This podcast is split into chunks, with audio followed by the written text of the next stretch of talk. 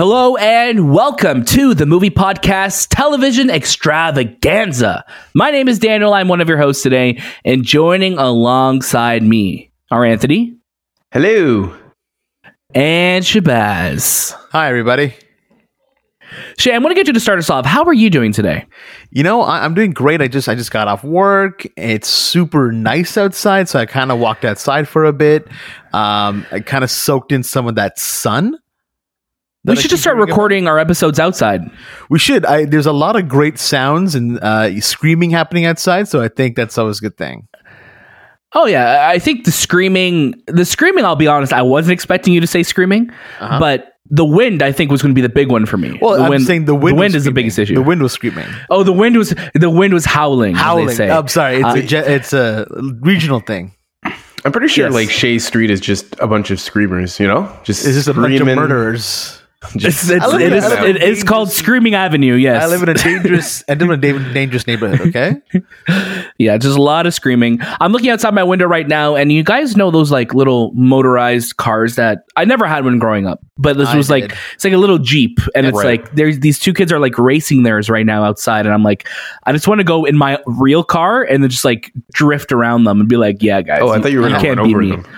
No, not today, not today. I had a friend who lived, you know, I guess if I were to probably describe it, it's probably like less than a kilometer away from me. So I would get in my Jeep as a kid and drive over to his place, and then I'd park. Did the battery even last that long, man? It did. It lasted just the amount of time you needed to get there, and then I'd plug it into charge there because he had one too. And then that's how we'd hang out. And I was like, what, like I don't know, 7 years old, 8 years old, and I was like, yeah, I'd drive to my friend's house. Like it was pretty cool. Yeah. Yeah. What's great is that now you have an electric car in real life too, so yes. Like you've always been a fan of that rechargeable life. No, I used to put gas in that one. It wasn't cheap as a kid. Oh yeah. that's not good, man. That's not good. Growing up, I used to do a lot of street hockey, and I remember this kid, he would have a Jeep and he would like drive across the sidewalk, and most of us would just try to like hit his car with our tennis balls because we would play tennis with this little Jeep. Is it like the little Jeep, right? Yeah, or a real Jeep. He would go by and we would just like try to slap shot his Jeep as the poor guy driving like 2 kilometers an hour in it too. Yeah, we would just try to rifle it. It was just like, you know, like when you go golfing, you try to hit the caddy guy, the guy who's picking up the balls. Yes, yeah, that would be it. Yeah. It's funny. I remember like you just unlocked a memory too, because just this week I was thinking about like playing hockey outside. I'm like, man, I wish I had a net outside. And then here we are talking about street hockey. Yeah. But what is this episode all about? We've been teasing this episode for a couple weeks.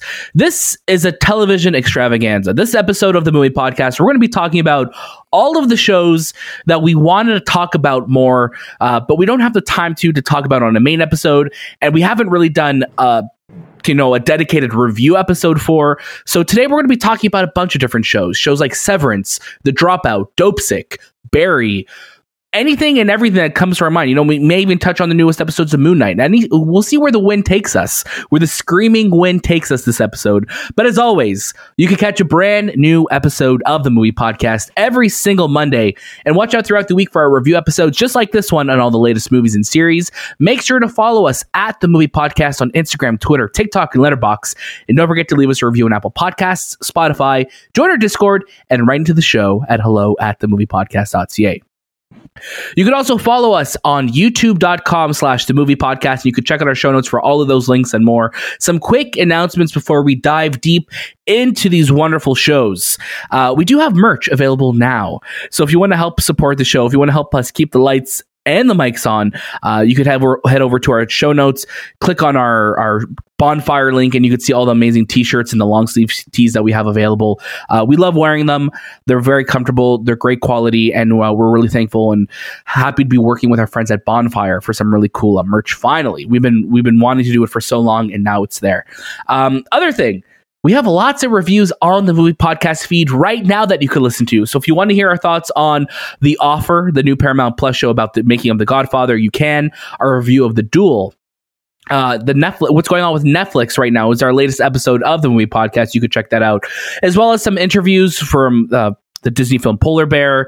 What else do we have going on? Kihui Kwan from Everything Everywhere All at Once. There are so many things that you could listen to on the Movie Podcast feed, and we're not done, because this week this week coming, we will have our review out for Doctor Strange in the Multiverse of Madness. That's going to be dropping on Tuesday at 9 a.m. Eastern time.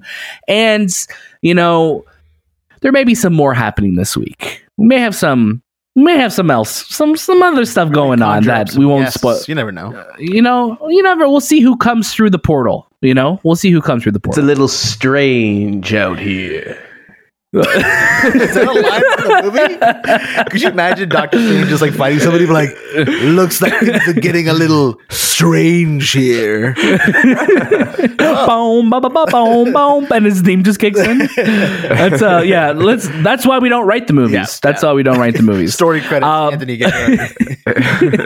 But let's start off with our first show. This is the show that I think has been taking the world by storm the last couple of weeks. Let's talk about Severance. This is an Apple TV Plus show.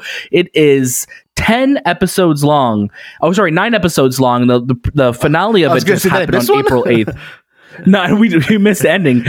So 9 episodes long, and I think with this show, what made this show so special for me is that it felt like it kind of just came out of nowhere. And I felt like a switch turned, and everyone was talking about it for a week, and I feel like I keep seeing it on my feed. So what's Severance all about? Severance is a show that basically...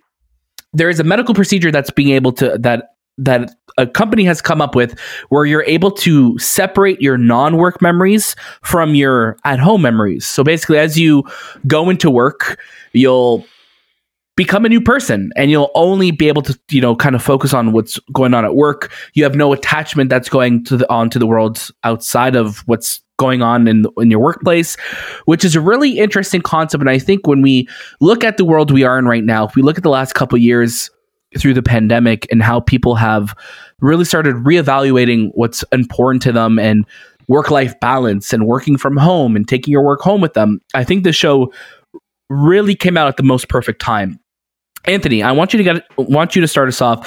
What did you think of Severance? Going into it, this was a while ago because I think I watched it back in February. Yeah, we did. Yeah. We did have a little bit earlier for sure. We did have a lot really early, and I was like, okay, let me start this episode because I think at that time there was only 3 episodes out, and I watched the 3 episodes on Apple TV Plus, and then I went into watching the rest that was given to us, and I just got hooked because it's a story that it kind of hits home, close to home type of thing. You work for a technology company or like a corporation like this, and there is a cult mentality that goes through such a big corporation, and you kind of gravitate to, oh, I felt like this when I used to work at a certain location or a certain place. What I loved about this story was that these characters that go to work and have no idea what's happening outside of work, and when they leave work, they have no idea what's going inside of work, what's happening inside of their work, is that they created these 2 different personalities, almost like they were these Siamese twins that were split. And they all have different characteristics, different mannerisms, different thought processes. And you kind of get into this whole, like, I feel for the work character, and I feel for the at-home character. Who do I root for? And you're trying to root for both. And especially that end episode where... Are we doing spoilers? Yeah, so let's... we'll put it on the line. Full-on spoilers from this point out for all of the shows we're talking about. So this is after the fact, so we're good. Yeah, so that end episode where they were able to trigger their work selves outside of work and actually see what it's like to be outside of their job placement, Lumon, was like just shocking. It was just like, oh my God, like it's like a baby looking for the first time, like hearing for the first time. These guys are like outside of their safe environment, in an environment where they have no idea what's happening. What performances though? Really Adam Scott, from the entire cast, from John Turturro, and oh my God, I'm blanking on her name. Is it Britt Lower? Who plays Helly R? Yeah, Helly R, Britt Lower. My goodness, like it's such a testament to their acting, Anthony. And I wanted to jump off from what you just said there.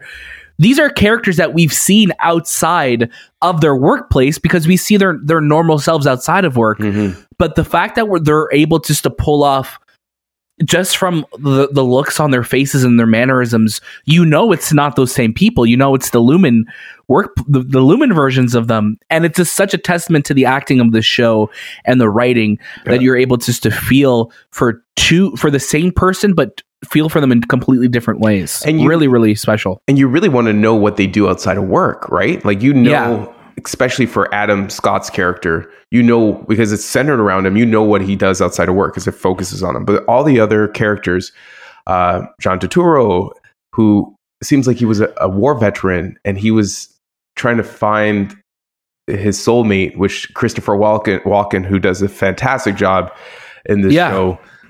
Such a weird concept. I'm like, I don't know how these people work at a company like this, but Patricia Arquette, fantastic. Does a fantastic job being, like, we'll say, the villain of the series.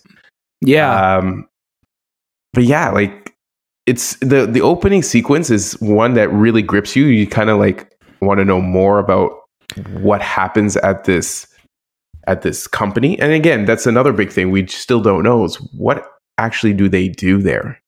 We don't know. It's like, and pushing it's these crazy boxes inside of a box, and they're like, "Oh, you'll figure it out when you see it." And it's so bizarre. And I love how they use that. They use just like that in camera effect, that dolly zoom, like Jaws, and for so many different effects where they're in the elevator going up, and it's just things are. It looks like they're morphing, and it looks like they're looking a little different, and then the bell hits, and then. There it goes.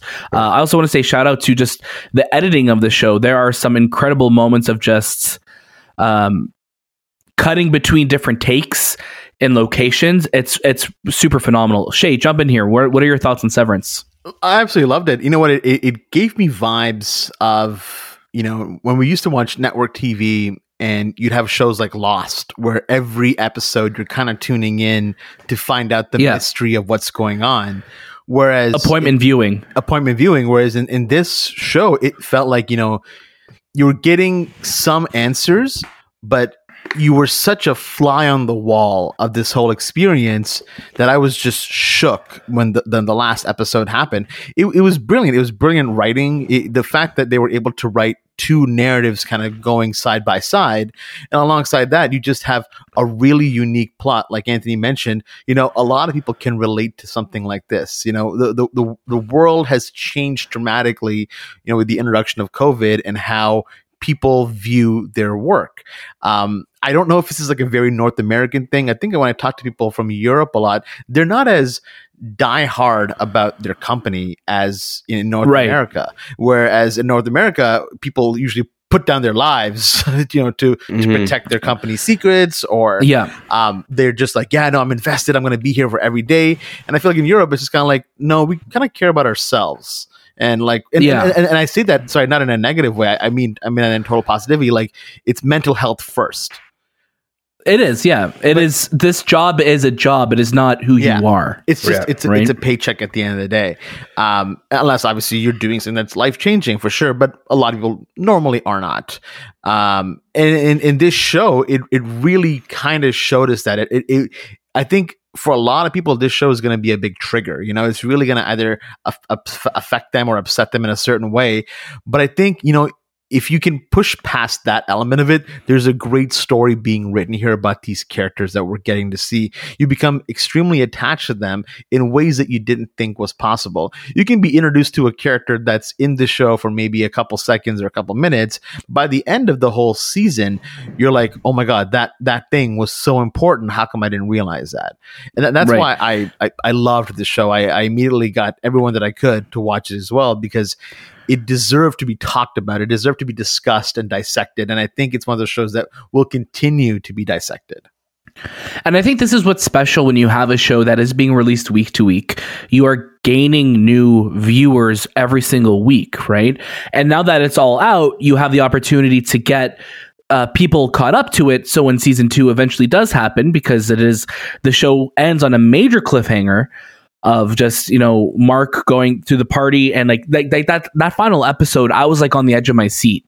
You know, when he calls Patricia Arquette the wrong name, when he calls her like a Miss Coble, right?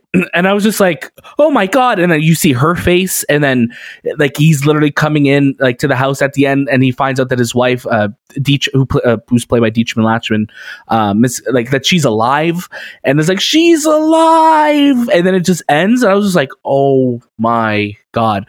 Just like what you said, Shay, it reminds me a lot of network TV without all the filler episodes that we were used to get on network TV. It's not 24 episodes. It's 9 episodes of just really strong writing. Right. And like every episode matters, you know, every episode matters. Yeah. It's also interesting that this is being released on Apple TV Plus. Apple, again, killing it with their quality, with the bar of quality they're consistently hitting. But it's just funny because, Apple's a technology company, and a lot of the show also felt like there were little parallels to Apple itself too. They've been in the news just a lot. The way the campus looked. Yeah, so it's just funny how their work life balance works and how their company works as a whole. So for people who have worked at Apple, I feel like they might feel a lot of this. Yeah, it's definitely you see the parallel there. Would you severance yourself if you had the ability, or if it was given to you the ability to severance? For the podcast, yeah. Like I would want my podcast personality, and then I would be somebody else outside. I don't want to remember. I remember doing this. Interesting. Oh. Well, there's that answer. How would we go to watch movies together and do all these amazing things when we're outside? When I'd walk in the doors of a Cineplex, I'd be like, and then when I walk out, I'd be like, oh, I can't remember anything of what I watched. And then I'd sit down in front of my computer or at Daniel's house to record. And then, it would happen again. And all of a sudden, next thing you know, I'm back to being severed. Interesting. So you would do, Anthony? Would you sever yourself? No, man. No, I would never do this. I would never sever myself. I think the idea of like what worries me, and I think what the show does is I could have like a different personality inside me that wants to take over my world, my real world, and that's where I'm not. I don't like that. You know yourself. That's why. And I think my other self 100% is going to try and outsmart my current self. And there's moments in the show where that happens with Helly R, right? Where it's like she's trying to escape. Her severed self does not want to be in Lumon, and then she gets the video from herself saying, "Listen, you cut my fucking fingers, and you're going to be like." Have a fate worse than death, and you're just like, oh my God, this is myself telling me this. Yeah, it's crazy. Helly R goes through traumatic experiences. I think there are 2 episodes where it's just pretty intense, and it's actually sad, and it's really really sad because there's that episode where it happens, and the episode that picks up right after, it's just super sad. I think and the show's also. Oh, go ahead. Sorry. No, sorry. I was just gonna say. I think that was kind of it for me there. Like that character. Was that I need to know what happens with this. Yeah. The show is created by Dan Erickson. I wanted to say shout out to Dan Erickson for creating the show. And it's also a bunch of episodes are directed by Ben Stiller, which is it's always interesting to see, Ben Stiller and the director's chair as well, too. I wonder if he'll be back for the second season. Because I think they're filming right now.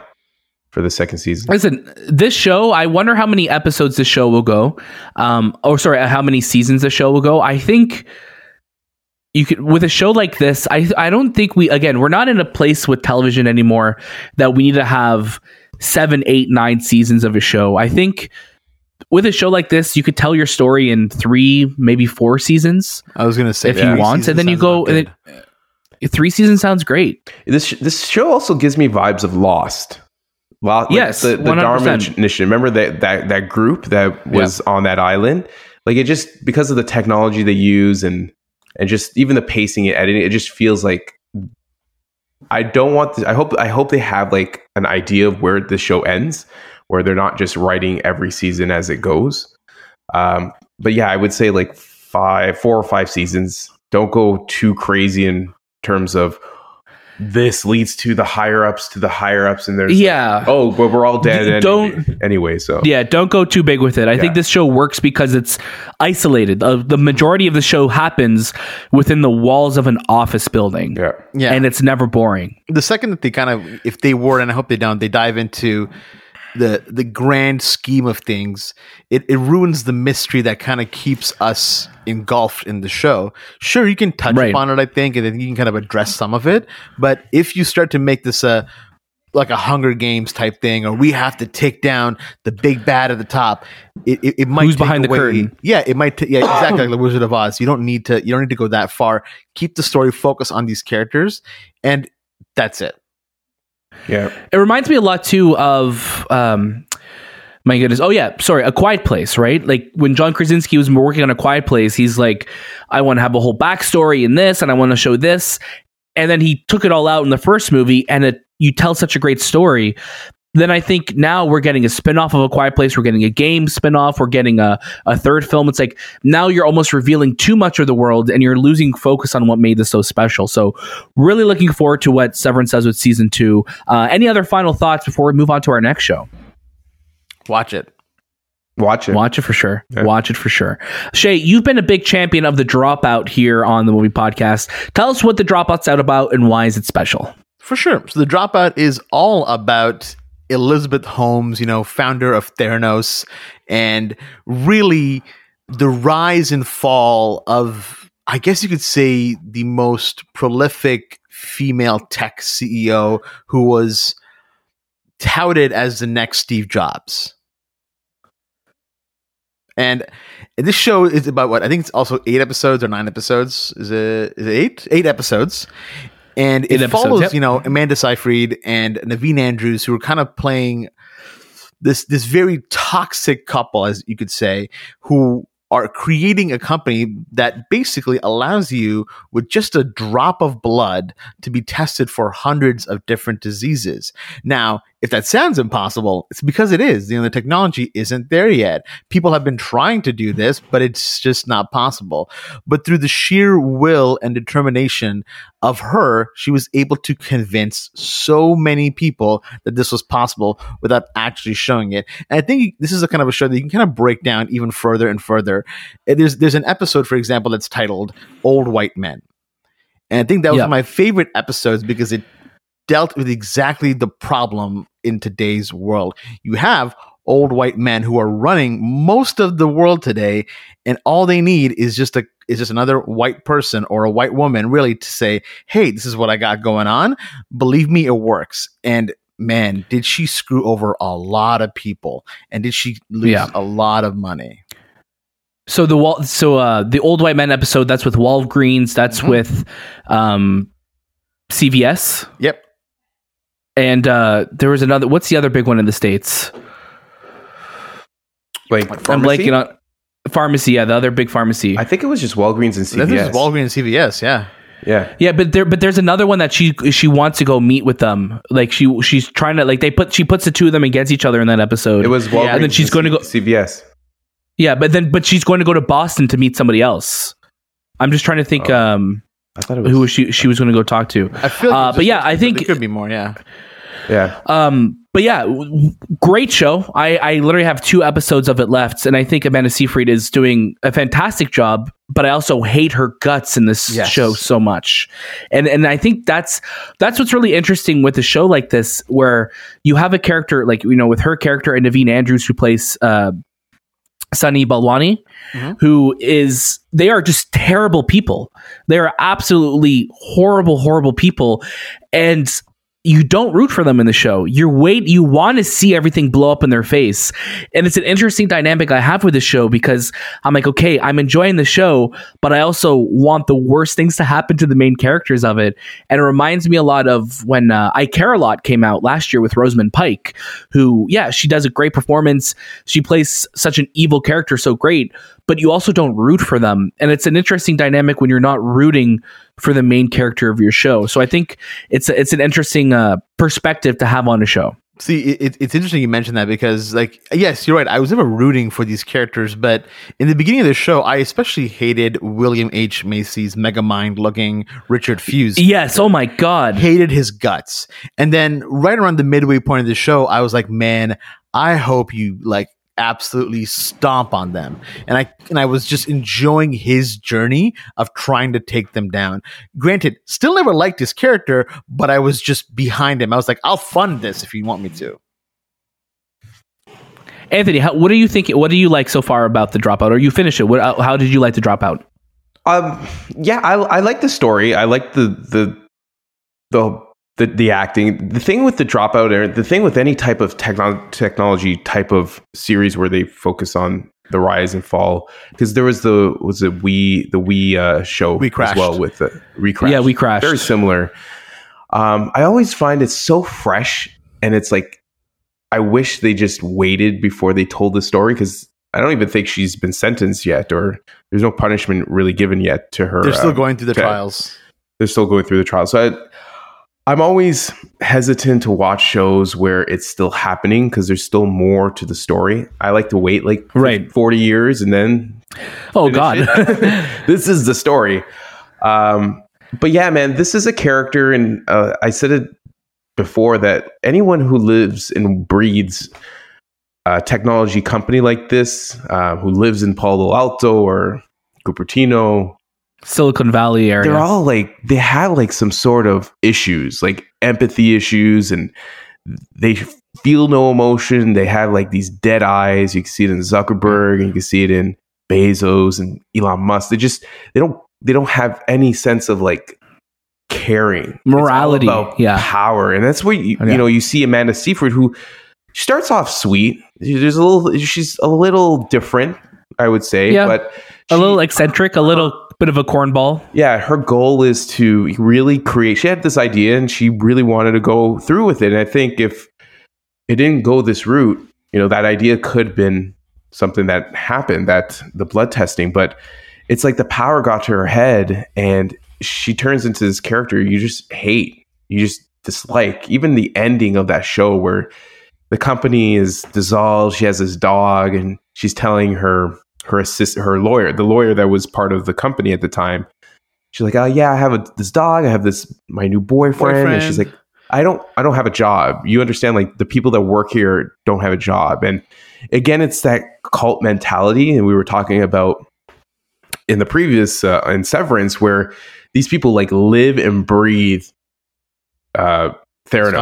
Like, it's like do or die. And even Sunny, who was just like, fuck everyone, it's just Theranos, and they're just like clapping, and it's just happy hour all the time. And but it's so uncomfortable. It's so uncomfortable, and that nothing is leading to anything. There's the people start questioning, the engineers start questioning them, the people who are in charge of creating the technology.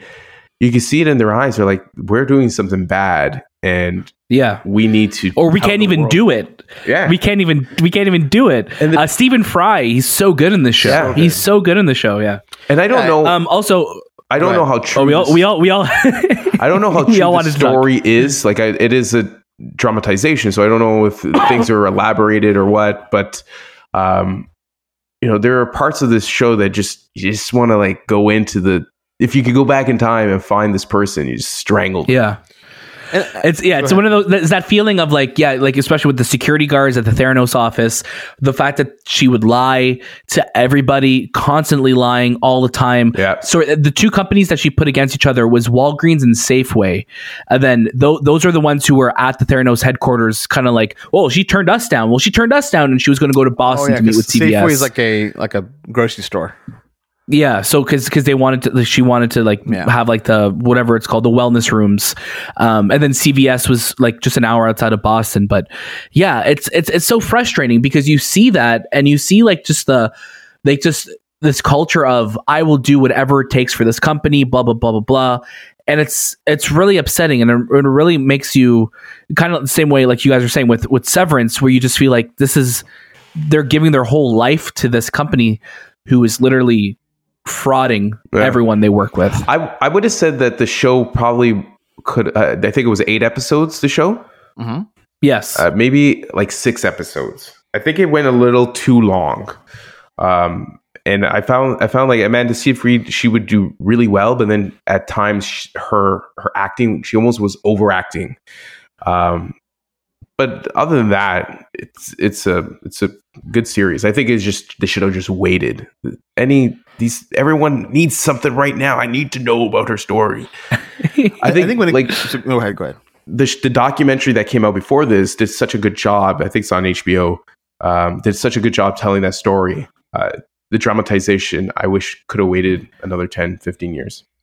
I think a lot of the times when it comes to these kind of shows, the reason why they're pumped out so quick is A, well, it's fresh, and B, it kind of brings light to the scenario that's still occurring at the moment. So for people who didn't know much about The Dropout or what was happening with Theranos, now they can feel a bit more invested. Whereas the documentary might not have, lit the world on fire. I feel like more people have talked about The Dropout than the actual documentary. So it is bringing that attention to what is exactly happening right now. And then you can kind of be invested and then figure out more. And that way, we're not waiting years to get another female CEO. Because the one thing that has sucked about this, Theranos experience is it has now made it difficult for women, especially in Silicon Valley, to get to the top and get that fame and notoriety that they rightfully deserve, all because Elizabeth Holmes really screwed the pooch on everything.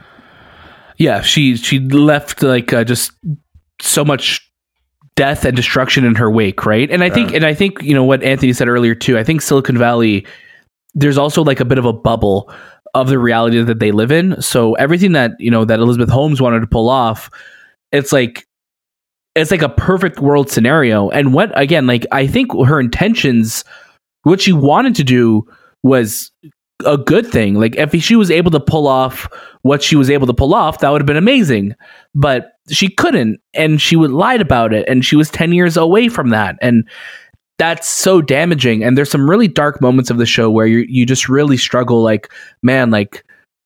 hate you and I hate everyone at this company, and it's mm-hmm. an unfortunate but it's a testament to the show that's able to get you to feel that way, right? Any final thoughts on The Dropout before we move on? We're good to go. The Dropout is on Disney Plus or on Hulu in the States if you are looking to watch it, so definitely check it out. Anthony, a big show that you've been watching and that you're a big fan of is Dopesick, and I know you have a bit of a prerequisite recommendation for people before they dive into Dopesick. So tell us what Dopesick's all about, and then tell our listeners the best way to go about watching it. Yeah, so Dopesick's the story about the creation of OxyContin and how it became the drug of choice in America, the most legal drug that you can get, and also become addicted to it, and then lead to other types of drugs. So it tells you the story of the Purdue, the Sackler family and Purdue Pharma, how they created this opioid that basically they were able to get one of the government officials, FDA officials, to put a label saying that it's not addictive, pretty much, and how this pill can be used for all types of pain relief, like headaches, broken bones, any type of pain relief. That their whole idea was to alleviate pain, no matter what type of pain it was, even pain where you could live with it. I had wisdom teeth taken out, and you take Tylenol 3, right? No, they'll give you OxyContin. And what happened was people would become addicted on Oxy, and that would become the gateway drug to other drugs. And these poor people who've been taking it, they would, take certain milligrams. They would start off at 10, 20, 30, they would go to 160. Things that, no doctor would prescribe, and they were prescribing because on the label, they got someone to approve the label to say it's not addictive. And that's where this really, the base bones of the show is that one label, that guy who put that label on, it spearheaded the worst drug epidemic anyone has ever seen, especially in the States and even in Canada. It stars Michael Keaton, Rosario Dawson, Marco Stuhlberg, who else?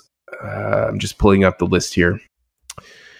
Caitlin Dever, and what's his name? In it too from who's going to be Adam Warlock. Yeah, Will Poulter. Yeah, and each one of these characters tells a different side of the story. So Michael Keaton's character, he's a doctor who lives in the Rust Belt region where there's a lot of miners who go through pain. And he was kind of contacted by William Poulter, who plays a sales representative for Purdue Pharma.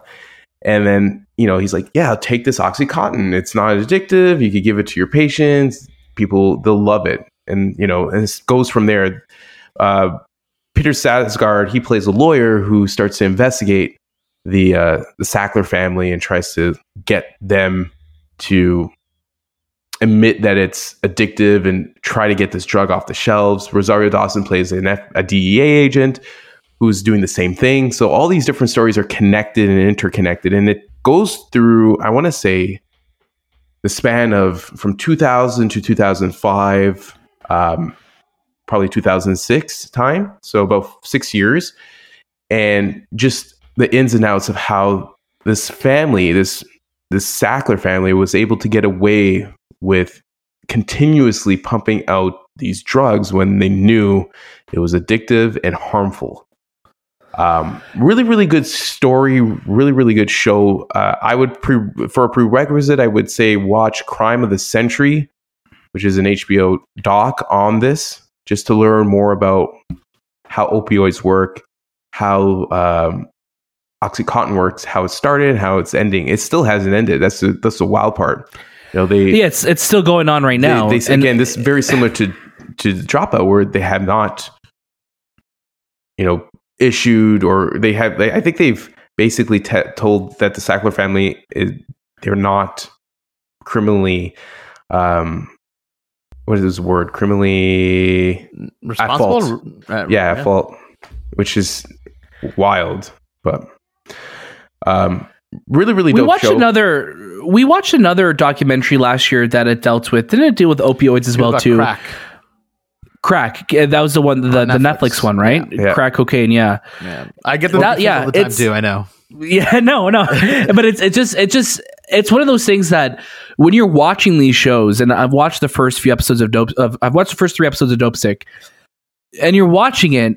And it just kills you when you see this, and you're like, this is all man-made problems, and this is all coming from the government level of things, and it's like this is allowed to happen, and it's just so frustrating as like just as a human being watching it, and you're like, this is this downfall that's happening. This has generational effects on people. This just affects so much, not just of you, of everything, of your whole community could be destroyed by this. And we've seen that throughout history, right? Yeah. It's just really upsetting when you have, you know, you have corruption that's taking place. And I know that sounds so silly, but it's just corruption. That's it within the government that allowed something like this to happen. You know, people being bought out just to make silly decisions that ended up causing people's lives.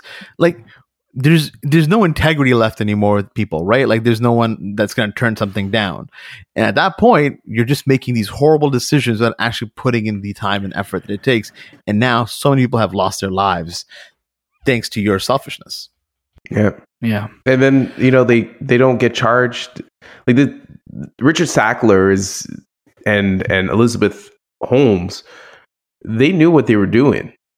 Then they getting off scot-free, no charges, no jail time, even though a lot of people, especially for Richard Sackler, died under his watch. You know, he told doctors that this drug was not addictive, and doctors gave it to their patients, and they become addicted to the point where they couldn't even get off it. They had to go on methadone to get off it, and they had to, or they would go on to other drugs because the high wasn't enough for them anymore. They would have to go to heroin, and then they would just die of overdoses. And this wasn't just a certain, you know, like with crack cocaine, it was really focused on LA, New York. This was a worldwide thing. You know, OxyContin became a very popular drug. Kids were taking it to schools. You know, anyone who had pain, they were taking it, and they couldn't get off of it, which is, you know, it's wild. This is a story I didn't know about. I heard, you know, you would hear like, oh, I got my Vicodin. You know, you would hear that in the 90s. Oh, I got my Vicodin or my Oxy. I'd take my Oxy. But then to learn that this actually was the worst drug pandemic ever in the United States, it just says a lot about how much, you know, the government or the people can hide a story like this until now. Yeah, and this is why this show, which was, I watched off a documentary. I would say it had enough time to breathe before it was told. And I think that's what I liked about Dopesick, even though it's still not done. But everyone's great in it. Michael Keaton's fantastic. He's phenomenal. He does a fantastic job. So you definitely recommend checking it out? I would definitely recommend it. I would say the ending is anticlimactic because I think people were like, just the lead ups, they're going to take them down. They're going to just, right. They're going to have that, that paragraph at the end that says, we won. The good guys won. The bad guys lost. Sentenced to 70 years in prison. Yeah, you don't get that. And that's where... That's real life, man. That's real life. For sure. There's another show that you guys are watching right now. I haven't caught up to you guys, but you're watching Barry Season 3. And how many episodes have you guys watched? And are we allowed talking about them yet? Or I think you're just able to give an overall feeling about what you've watched so far. We can give an overall feeling, yeah. I think so. You guys are big Barry Season 3 fans. Yeah, we are. Yeah, it's phenomenal. All right, thanks so much for that. Moving on to our next show. But I'm loving it. When Barry took the amount of time that it needed to come back, I was afraid that they weren't going to hit it. But they took the right amount of time because they came back to tell a story, and they came back to tell a story a different way that they haven't yet. This show has matured. It has fully found its footing. Not that the season 1 and season 2 didn't have a footing. But season 1 and season 2, toyed around a lot, whereas this season right now, it's so well thought out. It feels like I'm okay with shows now taking this long to come back out for another season if they're going to come back this strong. It's where are you with it, Anthony? It's fantastic. It's probably my favorite show right now that I haven't finished, that, I've caught up. I've, based on the episodes that were given to us, each episode's like a banger. And I think a lot of people keep forgetting that, or maybe I forget that Barry's not a great guy. He's not a good guy. Yeah. And I keep forgetting that. I'm like, because he has such a lovable face. He's Will Hader. He's this assassin. Yeah. His friend NoHo Hank, he's always there. There's this comedy aspect to it, but they're likable characters, even though they do bad things, right? Barry's not a great guy, and especially in episode 1 where he yells at Sally, not just yells, to the point where he goes he degrades her. It was rage. Abuse, yeah, it was abuse with words and presence. It's scary, and I think Bill Hader does a fantastic job of playing a serious actor who's also supposed to be funny.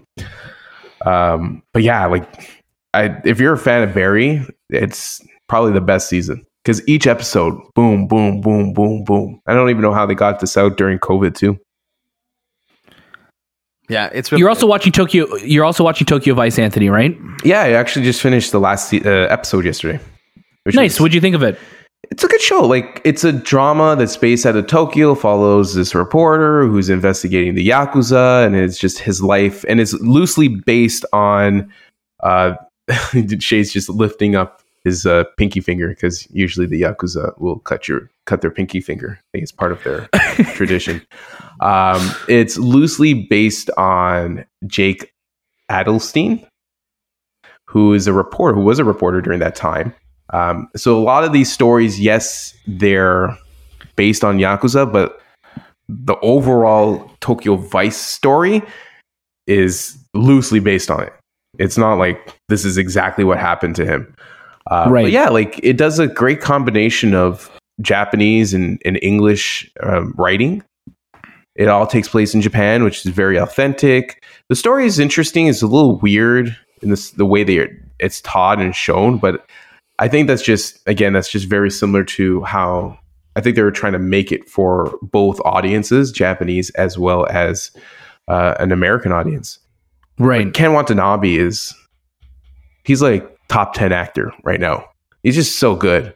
He plays this detective who's investigating the Yakuza and who's trying to take down certain gangs within the Yakuza, and he works with Ansel Elgort's character, who's Jake, and he's a reporter, and he would like kind of work together on trying to bring them down. It's a good story. I think people will like it. It's gripped. I think if right now it's 85 or 89 on Rotten Tomatoes, I believe the second season will come. The one thing, and it's created by Michael Mann as well too, right? It's not Mike. I don't think Michael Mann is executive produced. He directed the pilot episode, which feels like a Michael Mann. It feels like, oh, that's very Michael Mann. Right. The rest of the show, and I think that's where I felt it was a little weird. It didn't feel like that anymore. Mm-hmm. Like the first episode was very Michael Mann. It starts off as a flash forward, and the ending of the show doesn't end with the flash forward. It doesn't even mention it. So it's like there's more story to get to that point. Yes. Oh, good. That's good. Which is weird. Because that's episode one. Like that's what I liked about it. That I'm like, oh, this is cool. Like we're starting off at the end, and then again, like it didn't grip me like I wanted it to. And then episode two didn't really have me either. So I'm like, okay, I'll come back to this another day. But hearing that it doesn't go referencing back to the beginning is kind of like, well, what are we watching? What are we waiting for? That's the thing. Like I hope there's another season coming because that scene is super important because it's probably like the most tense scene. Takes out the cigarette. He's like, let me think about your offer. And the whole, like the two characters are there, Ken Watanabe's character and Ansel's character. But I liked it. I like Japan, I like. I wasn't expecting you to say, I liked it. I like Japan. No, I like the Yakuza. That's good.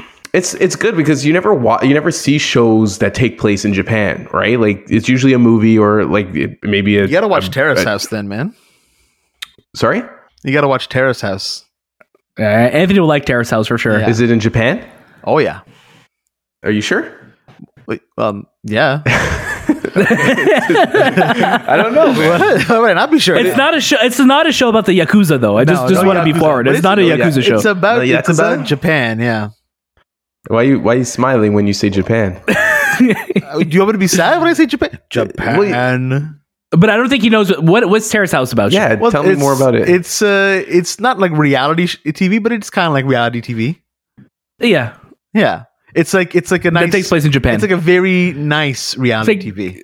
I was going to say it's like the real world Japan. Yeah, but it's like real world exactly. There's no drama like catty drama, but there's like it's very interesting and it's a good way to see Japan.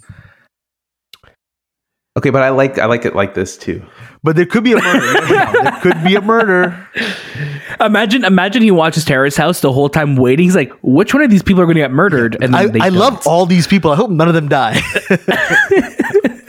The last show I want to talk about today quickly, Anthony, I don't know if you've caught up yet. Moon Knight episode 5. So if you want to hear our thoughts on the first 4 episodes of Moon Knight, we have a dedicated review episode for that.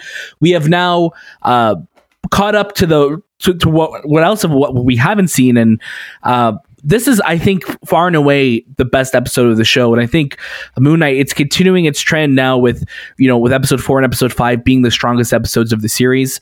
I think that we only have one episode left.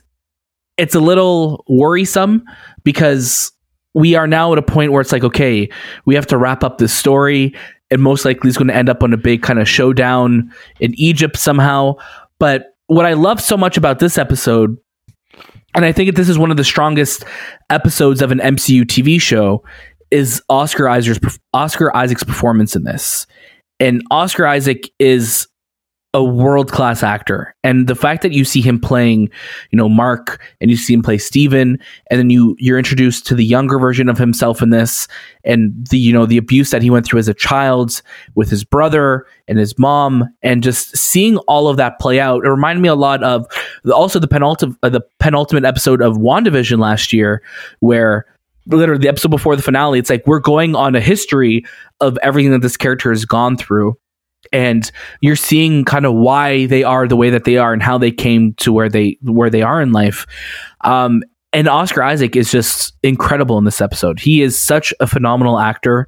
And I'm really excited to see where the show ends off. And I'm really excited to see where Moon Knight pops up next, because I would love to see more of just like Moon Knight kicking ass, because this show, it's very different, I think, from what a lot of people expected. I think it's different from what we expected, where it was kind of advertised as a, you know, this is going to be almost like a Batman Daredevil type character, and he is, but this is a lot more of a psychological drama, this show, more than anything. And especially where this episode ends off, I was like, wow, I was surprisingly moved and emotional by the end of it. And I just want to see how they're going to be able to wrap it up. I hope it lands. The MCU shows haven't had the best history with delivering the strongest finales, so I'm really curious to see how this all wraps up. But Anthony, you have not seen it yet, right? The episode 5. I have seen it. Yes. Oh, you have seen it. I apologize. So, what were your guys' thoughts on this episode? We'll start. Well, Shay, go ahead, because I feel like I've been talking a bit. Yeah, it's no secret about how we felt so far about Moon Knight, but this episode I enjoyed because it was a masterclass of acting. It was purely just Oscar Isaac giving his best, and Stephen, who wasn't really a character that was on my radar or someone that I was interested in at all. He pulled on my heartstrings in this episode. I actually kind of cared about him. I was more invested in him. But the problem with the show still is the story isn't moving forward. You know, I didn't feel like I still cared enough about the story as an episode on its own, and as a show of pure acting chops that Oscar Isaac, who we know has this acting, but really just gives it all. It was phenomenal. But that doesn't take away still from the fact that it doesn't do much for the show. It doesn't make me go, okay, I'm going to come back and revisit it. It's more so along the lines of, yeah, man, Oscar Isaac is a phenomenal actor, but I already knew that. And I kind of wish that there was more involved to this. I wish there was more of a story to tell that I'm still not getting yet. But just like you mentioned, Daniel, I really hope that this next episode gives us a strong finale. Obviously, it doesn't have to wrap things up because there's the potential of another season or to take place in another movie, because that's how the MCU is. It's just a spider web that's going kind of everywhere. But at least give a good send off to something. You know, make the ending of this season feel impactful in a way. Yeah. So the next time that we see them, it means something more. Anthony, what do you think of this episode? I thought Oscar Isaac's performance was fantastic. The whole, the personality changes, the jumping back and forth, the abuse, the struggle, and you really feel for Mark Spector, and you feel for Steve. Is it Steven? Steven, yeah, Steven. But I feel like it's a little too late now that we have one more episode to go, and everything has to wrap up in that episode. I don't know. Maybe that doesn't wrap up. Maybe it'll be like, oh, but there's season 2 around the corner. But I just don't think there'll be enough time to wrap up everything that we got beforehand. Right. There are parts of the story that I found it was hard to believe. I know they written it such a way, but I just so hard to believe that his mother was so mad at him at forever. Like, it was just, I was mad at you forever after the death. So it was hard to like really comprehend. Like, I don't feel like that's true, and I was just second guessing the story in that sense. I don't know if you guys felt that. It was just, she was no, so, I think like, we've seen that in movies and shows before too, where like there's always that survivor guilt for him, but also that guilt of him letting his brother die. But there's also that the fact that we're seeing this through Mark's eyes. Like, he is not a reliable narrator in this show, right? So True. We could also be seeing him seeing the worst of his mom. That's why Steven his personality with Steven is him, that he loves his mom. There's nothing wrong, and they have a great relationship. So it could just be how his reality or his mind's, seeing her, remembering her, right? Yeah. But overall, I would say it was the episode that kind of engaged with me the most, because it was the most interesting. Yes.